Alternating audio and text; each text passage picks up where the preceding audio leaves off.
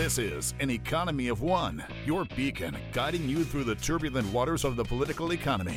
It's life, liberty, and the pursuit of self reliance. An economy of one with Gary Rathbun. Joining me now is the Chief Investment Officer over our Office of Private Wealth Consultants, Shams Afzal. Shams, welcome back. Good to be here. You know, we always have you come in at the end of earnings season. My understanding is the last couple weeks the earnings have been coming in from the second quarter. Let's start with a 10,000 foot view. Overall, generically speaking, how's the earnings look from the second quarter? Looks pretty good, actually. I mean, it only pales compared to Q1, which was which knocked it out of the park. We had high expectations going in, and uh, after all said and done, it clocked in at nearly 16% earnings growth year over year. That was Q1. That was first quarter. That was first quarter. Okay. Uh, the second quarter is coming in at just over 10% year over year. Year over year. Wow. Okay, so uh, it's significantly strong. Uh, some of the underlying information also is positive.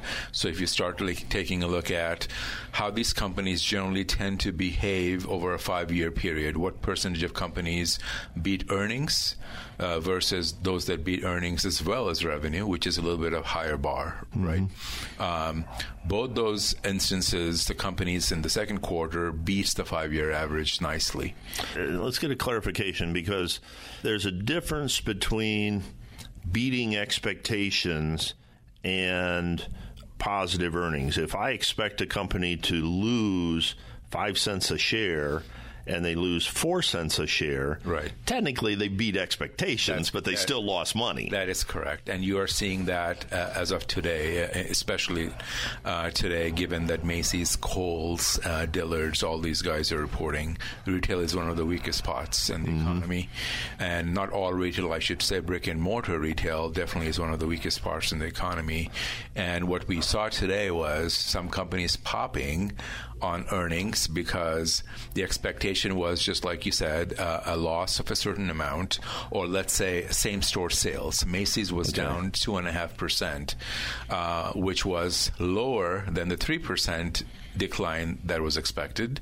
So the stock did well, even though the overall market is down nearly a percent today. Uh, we see that in Kohl's as well. So none of these companies who are managing to defy earnings expectations are able to cover the real um, headline, which is same store sales for Macy's. Uh, uh, for 10 quarters in a row has declined. Oh, my goodness. Um, so at some point, you start getting a smell of Sears coming. I was going to I was going to bring up Sears to yeah. We made comments about Sears. Oh my goodness, may have been a year ago or earlier this year when they sold off the Craftsman brand. Yes, and uh, we talked about that, and I thought they they sold the Craftsman brand too cheap. Yes, and uh, you're selling your your, your money maker. Yeah, yeah, of course. And and they were probably weren't at a place to actually have a negotiation or leverage for that brand. Mm-hmm. They just needed the cash to to just carry on. And it didn't carry on very far. On. now that being said, if the expectation is a negative number and it's less of a negative number, that's kind of the the street vernacular, well, we didn't suck as bad as as we thought. That's kind right. of thing. How much of the earnings? Let, let's let's go back optimistic, uh, that I, I, think that sector is not necessarily indicative of the market as a whole. That's correct. So the market as a whole, the other sectors, yeah. uh, were the earnings the expectation positive and they outperform the expectation? Yeah. So the overall number so far is just like uh, the earnings are coming in 10% growth year over year. Uh, it is coming on 5% revenue sales growth uh, wow. year over year. So this is actually based on new growth that's falling into the bottom line, uh, combined with uh, currency fluctuations that we have seen this year. Mm-hmm. So there is uh, there's a bit of a management expertise going into these companies' earnings performance, and the other part is what which you really can't control. It's just a matter of cyclicality of certain things, Congress, if you will, right? Uh, and um, so overall, uh, the numbers are from 15 some percent to 10 some percent this quarter. And if you look at the projections over the next two quarters, you're looking at finishing the entire year at that point, uh, four quarters in, close to double digit numbers. Okay, oh, year over year. Year over year. Okay. That's going to be something that will provide a floor for uh, the S&P 500, even in the face of uh, quite a few political, geopolitical headwinds coming in the second half. Now, you, said that uh, a lot of the earnings were were uh, beat expectations are up 10% year over year, but more importantly, or at least as importantly, revenue was up. That's right. How much of the revenue being up is attributable to the dollar going down in value on the international market, and how much is attributable to essentially people spending more money? Well, that's a good question. Um, it's different company by company. Uh, some companies feel the need to even uh, highlight in their earnings uh, calls uh, the impact that the dollar has had over their earnings. Companies like Pepsi and um, Caterpillar are going mm, to be Caterpillar is a big one, um, and then there are other technology companies that may be mixed because they're uh, as um, you know prevalent in Asia as they're in Europe. So you kind of have a balancing feature to that kind of a distribution of sales over the rest of the world, but um, on a very simplified basis, we have seen the dollar decline from December 31st, 2016 to just three weeks ago as much as 9%. Okay. okay. So the 9% decline on a set of companies that generate about 43% of revenues from overseas, you are looking at somewhere between 4 to 6%.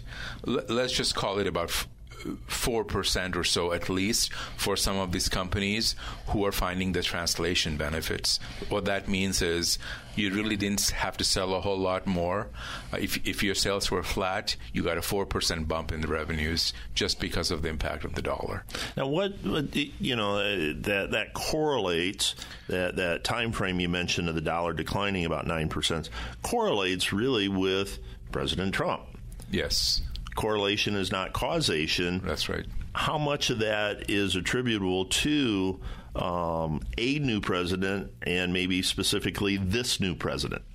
Um, I, I don't see too many um, correlations to a, a, rapid decline like this when we're talking about 7 9% declines in the first six months, because that is really the honeymoon period. Mm-hmm. You don't see declines like that in that stage of the game. Uh, but if you just go beyond that and look at other asset classes besides the U- U.S. dollar, uh, the CFTC, the Futures Trading Commission, reported two days ago that the, uh, they ha- they're finding about seven and a half billion dollars committed to shorting the S&P 500, the highest amount in three years. Uh, because they're shorting uh, based on certain expectations that this year is a, a lame duck for the administration. Kind of an anomaly. Anomaly, though. that's right. The other part that you're seeing is the other asset class, the small caps, the small capitalized stocks, generally under $500 million in, in market cap, if you will. Um, they were the prime beneficiaries right after the elections from November through December. The S&P 500 when it tracked 10% growth this year, there are small caps, which is supposed to be more volatile and on a, on a good year supposed to outperform large cap. They're barely keeping up at 4%. So you see the dichotomy there mm-hmm. between the two asset classes. So the things that performed based on some some uh, really abnormal expectations right after November 8. Those are the asset classes they're just giving back all of it, basically. The the dollar we talked about, small caps we talked about. Uh, there are certain aspects of commodities and industrial space that would have benefited from an infrastructure package.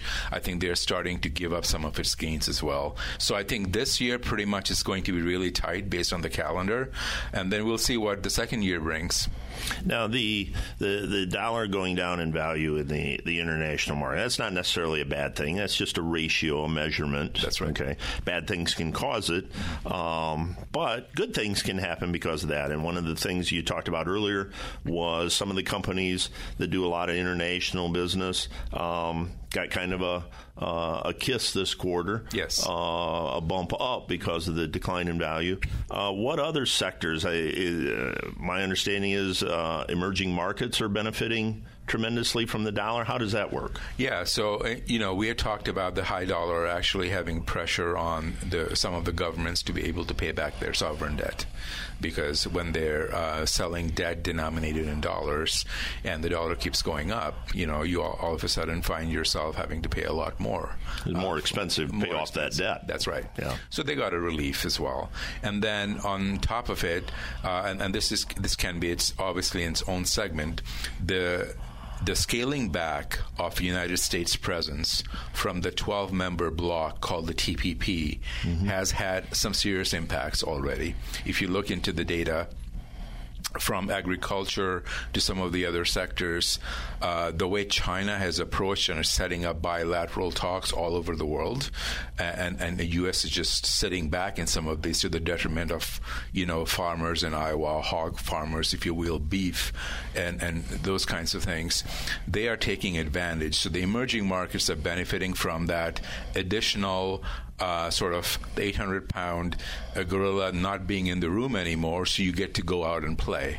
Okay. Okay. So those agreements are putting in place, and people are finding some optimism from some of those emerging markets because they're able to set up certain favorable tariff arrangements that they may not have had uh, because they were under the shadows of a. We're, we're just not at the table. We are not at the table at all. So that, that yeah. gives them a, a, negotiating advantage. That's, that's exactly that's, right. Uh, good for them, not necessarily good for us. Not good for us, for you sure. know, yeah. in long term. Yeah. Um, we got about a, a minute or so left.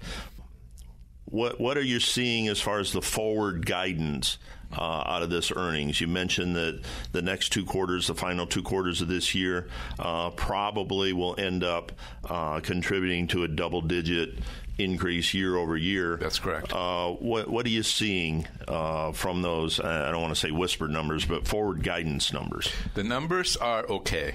Um, I mean, nothing to blow your socks off, basically. Uh, so we'll have to see how, as we approach, you know, uh, the third quarter, get past this August and September timeframe, the debt ceiling raising and, mm-hmm. and some of the brinkmanship that kind of comes with every time we have a debt ceiling debate. After we get past this, we have to just approach the final quarter in its own merits, which is you're going to have the back to school holiday sales, you're going to have certain other GDP numbers come in, just start to get the feel for, hey, are we doing anything different than the 2.2, 2.3% GDP style recovery, or this is going to scale up to anywhere around 3? Mm-hmm. Uh, the early indications are it's not going to. It's not bad. It's a Goldilocks economy. It's on its eighth year, and um, the the benefit of having a Goldilocks economy is you don't get bubbles. Mm-hmm. We don't get bubbles. You get to have a bull market that goes on and on and on and on. Well, and that's right? what I was going to mention when you said that none of the forward guidance knocks your socks off. Doesn't that make it more believable? Yes, right. I mean, yeah, if, yeah. If, if, I'm a company and I say, okay, we were up uh, 15% year over year first quarter, uh, 12% year over year second quarter, we expect to be up 18% year over year third and fourth quarter. yes. uh, it kind of makes you step back and say, really? That's right. Um, although there is one sector in the economy that can credibly say that, that's the information technology sector. Right, right. Uh, once again, uh, as the numbers have come in, they're in the top of the heap in terms of saying that this is what we're going to do and indeed actually doing it. Mm-hmm. Uh, so uh, we we are keeping a close eye on that sector for sure. Healthcare was second in terms of uh, earnings performance year over year as well. Um, but going into the year, the first half has set the tone, and because it's been so uh, positive that even cer- certain weaknesses in the second half will still make for a decent year for the overall market and for mm-hmm. investors. I think pretty soon within the third quarter, investors stop paying attention to the fourth one. It's it's the one quarter that people pay the least amount of attention because right, right. that's when you start getting to strategic planning for the next year, right. and they want to know what next year brings. Yeah. So that gets well, and you know, from an economic standpoint, you got the Christmas variable in there. That's, that's always right. a big kiss. That's right uh, to the economy as yes. well. So, yes. uh, well, Shams, once again, the the, uh, the the time just flies when we talk about this. It's very fascinating your research into the earnings and what it means to the markets and the indexes and the companies as a whole. Uh, thanks again for your time. We'll do it again soon. Thanks. An Economy of One with Gary Rathbun.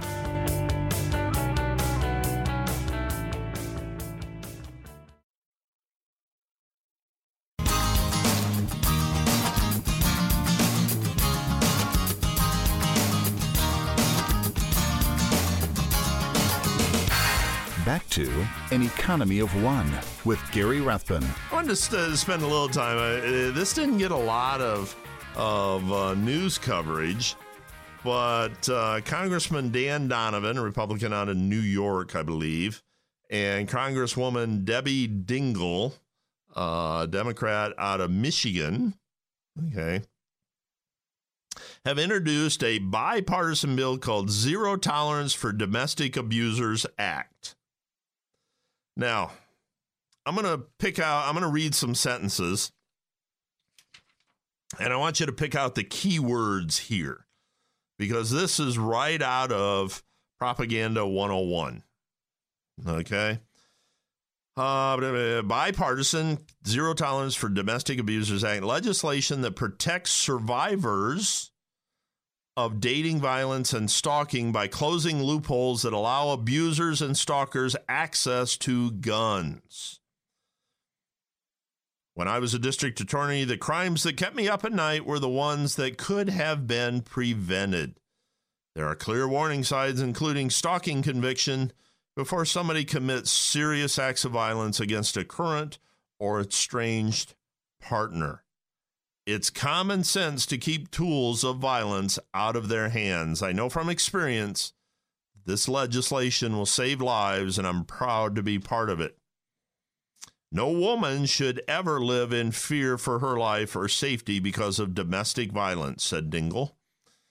In communities across the country, too many families experience senseless tragedies that could have been prevented. This bipartisan bill makes common sense updates to our laws to protect survivors of dating abuse and stalking and ultimately save lives. Every 16 hours, a woman is fatally shot in our country by an ex spouse or intimate partner. And as a nation, we should be outraged, said former Congresswoman Gabrielle Giffords, co founder of Americans for Responsible Solutions. She said this bill won't stop every act of violence, but it does represent a major step forward that will help women and their families be safer.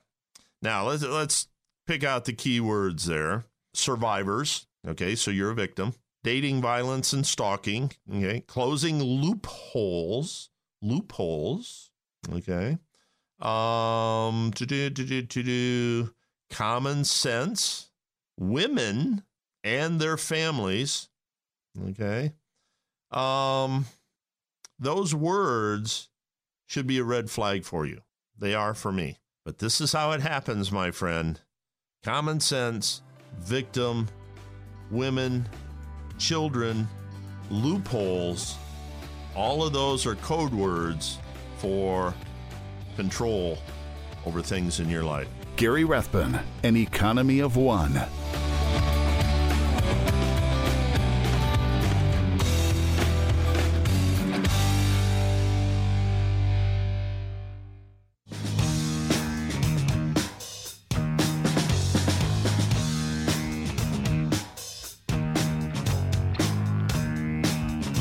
Back to An Economy of One with Gary Rathbun. Joining me now is Jim Pethokoukis. He's a columnist and blogger at the American Enterprise Institute. He's the editor of AE Ideas, a public policy blog of the American Enterprise Institute, where he's also a DeWitt Wallace Fellow and an official CNBC contributor. Jim, welcome back to An Economy of One. Hey, thanks a lot for having me back. Appreciate I, it. I appreciate you taking the time. I want to talk to you a little bit about some of the job numbers coming out and the participation rate and, and the unemployment rate. Numbers on the surface looking pretty good, don't you think? Yeah, I think uh, on the surface, and even if you uh, drill down a little bit, uh, the economy continues to generate uh, gobs of jobs, uh, close to 200,000 a month. Uh, it slowed down a, a little bit, uh, as one might expect, given the sort of the length of this expansion. But hey, listen, uh, uh, we're creating jobs. The unemployment rate uh, continues to fall. Uh, even you know some of these other measures, which you know people don't talk about quite as much, like labor force participation rate, Right. uh, that seems to be strengthening. Uh, I think we'd like to see a little faster wage growth, but then again, you know, inflation's pretty low, so. Um, uh, you know, so that doesn't take a chunk out of the wage growth. So yeah, listen, uh, not not not bad. Uh, we Not can be doing a lot worse. So I think I think those numbers we should not dismiss them. Before we get into the numbers a little deeper, I'd like to talk about the U3 and the U6 and that kind of stuff. But it's one of those things out there in the mainstream media. Has it been long enough? Has President Trump been president long enough to be able to legitimately take credit for some of this growth? Well, listen, normally when I, um, you know, try to figure out the economic records of presidents, and again, you know, uh, the economy just isn't the president. I mean, Right, you know, the right. economy is also the private sector. I mean, uh, it's you know, it's going to do what it's going to do. Uh, you know, you, you know, despite what Washington does, uh, I really like to include. I, I I take that whole first year. Uh, of a president's term, and I really give it to the previous president. Okay. Um, so to me, uh, especially especially with this administration, where they, they they still haven't you know passed tax reform, um, you know there's uh, you know they, they still haven't figured out what their trade policy is exactly. So for me, so I would so I- I think looking back, we'll kind of add this to the Obama years and see we see what starts next year. But that that being said, there's no doubt that you know some some and it's hard to measure, but some of the uh, some of the growth you can I think you can reasonably uh, attribute to especially early on that there were businesses where seemed to be pretty enthusiastic about anticipating those tax cuts and the deregulation and all that. So I think that's I, I I would toss a little bit of that in there. Well, and, and that was my thought because so much of business, I'm a business owner, uh, especially small business, so much of it is whether we have an optimistic outlook for the next 12, 18 months or not. And Yeah, yeah, I, I think so. that contributed to it quite a bit. So Right, uh, and, and and there's no there's no doubt that often when we talk about the Fed, uh, how the economy is going to react to the Federal Reserve, a lot of that is, uh, you know, talking about how people anticipate what the Fed's going to do, where they think inflation's going to go. So I think that's the same with other kinds of policies. I mean, I don't think it's necessarily the single most important thing, but I think it's a factor, and we shouldn't write it off. Now, you know, 100 years ago when I took economics in college, back when we actually had blackboards and chalk and erasers, we were told, I was told, that 6% unemployment was really considered full employment because at any given time, 6% of the working force is either in transition or just refuses to work. Today, we're at 4%, give or take a, a couple of tenths would you consider us at full employment? And how much of that is based on people not being counted as part of the workforce anymore, the, the permanently discouraged group? Right. All right. Uh, I would say, listen, you know, the unemployment rate, we may be headed back down below four, which we haven't seen, uh, you know, since the Bush years, and then also, you know, also during the Clinton years was under four for a long time. I would, I would say this way: um, the fact that we continue to create so many jobs, and the fact that we're not seeing, you know, a spike in wage growth, I think those two things alone would say that that whatever that whatever that full employment rate supposedly is, that we're not quite there yet. I think you can make a reasonable argument that that we're we're getting there, we're not there yet. I I, I don't think we would be creating this many jobs every month, pulling people back into the workforce, uh, you know, from the sidelines if we were at that full employment rate. And I think we I think we'd probably be seeing wages grow a little bit faster. Um, so I think we're we're there. And remember, listen, you know, what I always tell people is that recession, having a recession with a major financial crisis and a housing collapse, we shouldn't be surprised that it's taken a long time to get back to that full employment rate. Uh, but I think uh, I think we're there, and now I think it's time for people in Washington D.C. to take a step back and think: what are the big long-term things we need to do to make sure this is a fast-growing, prosperous economy? Um, you know, for the next generation and for us too. Uh, that leads right into to the next question. My instinct, uh, whenever we talk about Washington, is go home, do nothing, stay out of my way. Is there things that Congress can do to energize this even more and, and sustain it longer? You know, I'm. I think the first order of business is to do the big, obvious things. Uh, all of which, and just because they're big, you know, and obvious, and you know, it's the ones we all probably come off the top of our heads. Doesn't mean they're easy to do, and it certainly doesn't mean Washington will do them. Right. Um, I think. I think getting the getting the getting the Social Security and Medicare, getting that on a sustainable path, getting the tax code uh, that seems to be more globally competitive. I think that's a big obvious thing uh, we can do. I think uh, continuing to deregulate, but particularly looking at regulations uh, that may make it hard uh, to grow a business. Um, to start business and then grow it big, whatever those might be. Uh, I would look hard at those. Um, that that kind of stuff, I think you really need to focus on first. I mean, it's uh, they're obvious things, but I think they're important. And but listen, I think there's a lot of great things happening deep in this economy, deep in the technology sector, that are that I think eventually will result in this economy growing a lot faster. Uh, we may be have to we may have to be a little bit patient, but I, think, I actually think there's you know good times uh, are on the horizon. Now, I would be remiss if talking about jobs and unemployment if I didn't ask you about immigration. I've got friends and clients in California in the agricultural business. They're having a tough time finding workers. Uh, I've talked to manufacturing companies here in Ohio. They're having a tough time finding workers. And part of it is, you know, skilled and unskilled, but also part of it is the drug addiction and marijuana and opioids and heroin and, and that kind of stuff. And locally here in Toledo, I've had people, manufacturers tell me they got to interview 60 people to hire one. And then that one won't last a year. How big is the H2A, H2B aspect in our our economy and, and workers? So I, th- I think you can have a lot of debate, and there's studies about whether we need lots and lots more uh, low skill immigrants in this country. Mm-hmm. Um, I think I think the data shows that it, that to the extent they've had a negative effect on any on any native workers, it's probably pretty small. Mm-hmm. Uh, but so we can debate that. But I think I think bringing bringing in more really smart, talented people. Um, that, I think that that is just a major win. It's an easy win if we allow it. And the thing is, I think that window is closing. Uh, I think you have you have more and more people, India, China, other places. You know, they'll they can do their job from those countries, and they maybe they'd rather stay there. Uh, I thought so I think we need to like really be encouraged because other countries are competing for them too. But having those people, listen, I, the way I like to put it is that if you're if you're anywhere in the world and you're smart and you have a good idea and you think it, you want to and you want to do something incredible with your life, I want you to think, gee, I would like to do that in the United States of America. Um, I think that I think that's a great thing. I think part it's part of what makes us who we are, and let's ha- and let's do more of that. Well, and you know, being a small business owner and and uh, a capitalist and conservative and all that, I welcome the toughest competition I can get.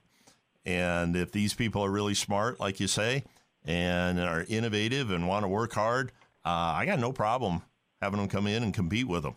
I think that's a force. I think that is a force multiplier. Yeah. Uh, I mean, I'm sure. I'm sure you've mentioned it. Like how how many of these fast-growing technology companies were started by people who are first or second generation? Mm-hmm. Um, I think. Listen, I'm I'm glad. I'm glad those. I'm glad they're starting those companies here, not not somewhere else. Uh, I think they'll eventually do better here, and I think that's better for everybody. Um, so that's you know that that I would put pretty high on my list of things we should be doing. Now, how important in your opinion, is like the JOLTS report that came out today? That that blew away all kinds of expectations. Does that give us a fair indicator of the jobs numbers over the next six, 12 months? Yeah, listen, um, I know we oftentimes will talk about the U3 unemployment rate, the official unemployment rate. Uh, you know, but the, but we can't make any one number do too much of the heavy lifting. And so to really get a full picture of the job market, you got to look, you know, and you have to sort of, and that's obviously that's the number you hear on the news the most. You really have to look at, uh, you know, the entire all these numbers, you know, whether the JOLTS reports or these U6 numbers or the labor force participation, right, the employment pop. I mean, there, there's tons of them. They come out and take it together.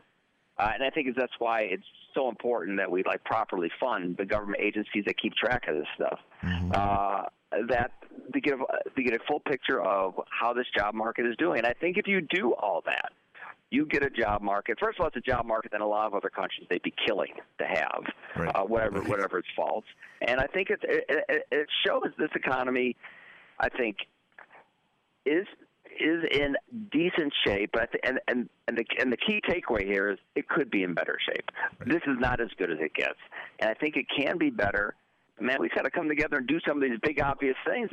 So it's so we set that foundation uh, you know, both for ourselves and and for our kids. I mean, that's what I think about all the time. Final question, Jim. We get a lot of comments and talk a lot about automation and how robots are are taking over and kiosks and McDonald's are taking over. My position has always been, uh, once again, bring on the innovation that technology and and that kind of stuff will create more future jobs and uh, GDP growth for us you in that same same kind of category as I am? Uh, I think about this issue maybe more than any other issue right now um, because a we, we need more. We need more innovation. Actually, we need more robots. Mm-hmm. We need more of that. But on and on the other side, we have to make sure that uh, and and that we will create those jobs. And we got to make sure that our kids are ready for those jobs. That our workers can be retrained, even though it can be super hard to do that, that they can be retrained for those new jobs. So you have to get both sides of the equation. But I don't want to sell. I don't want to say, gee, um, we don't want to make the effort to retrain people, so I guess we should have less innovation. We should have right. we should have fewer robots. Uh, that that would be a way just to have a poorer country. So uh, we want more. We want more of what they call the creative destruction, uh, but we got to also make sure that we're training our people to take advantage of those jobs. Well, and, and, the attitude of the people has to be, I'm willing to be retrained to take those jobs too. That's yeah. I think I think that's what makes us American. That's to me that's right. the heart that we are we are willing to take the risk uh, and not just settle. And uh, if we lose that, then we I think we've really lost some. Yeah, I, I, agree. We've been speaking with Jim Pethokoukis. He's a columnist and blogger at the American Enterprise Institute, one of our favorite people to talk to. Jim, once again, thank you so much for your time today. Appreciate all the work you do. I read your articles, read your columns, and uh, very informative. And I hope we can tap you on the shoulder again soon and chat. Anytime. Thanks for having me on. Appreciate I appreciate it. it, Jim. Have a good evening. An Economy of One with Gary Rathbun.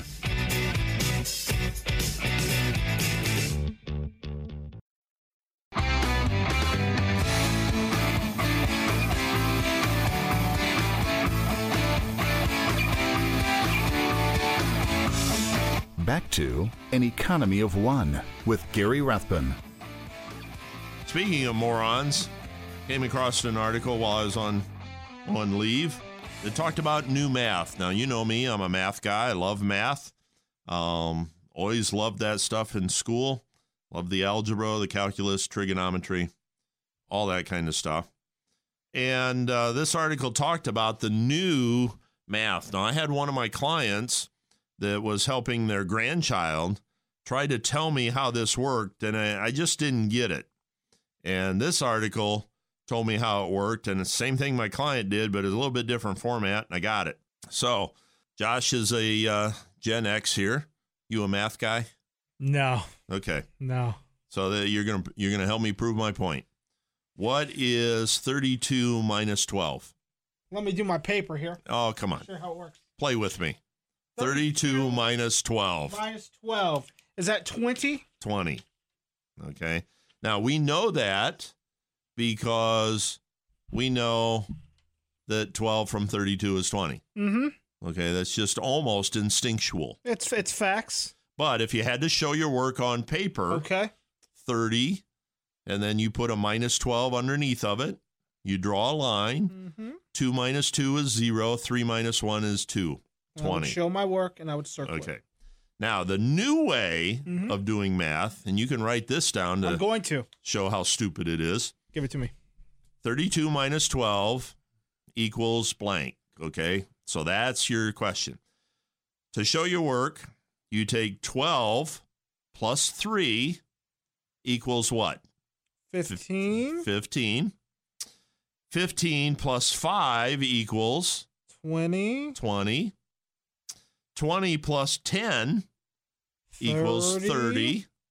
And 30 plus 2 equals 32. Mm-hmm. So you add 3 plus 5 plus 10 plus 2 Why? Yeah, but why? because that gives you 20. Yeah, but so does the other way that I just That's showed. right. I, but That's what I'm that's saying. Why? Why? Why, Why do, you need do it? this? That's what. That's the new math. That's What's- the politically correct way. What's wrong with old math? I don't know. I don't know. 32 minus 12, 20.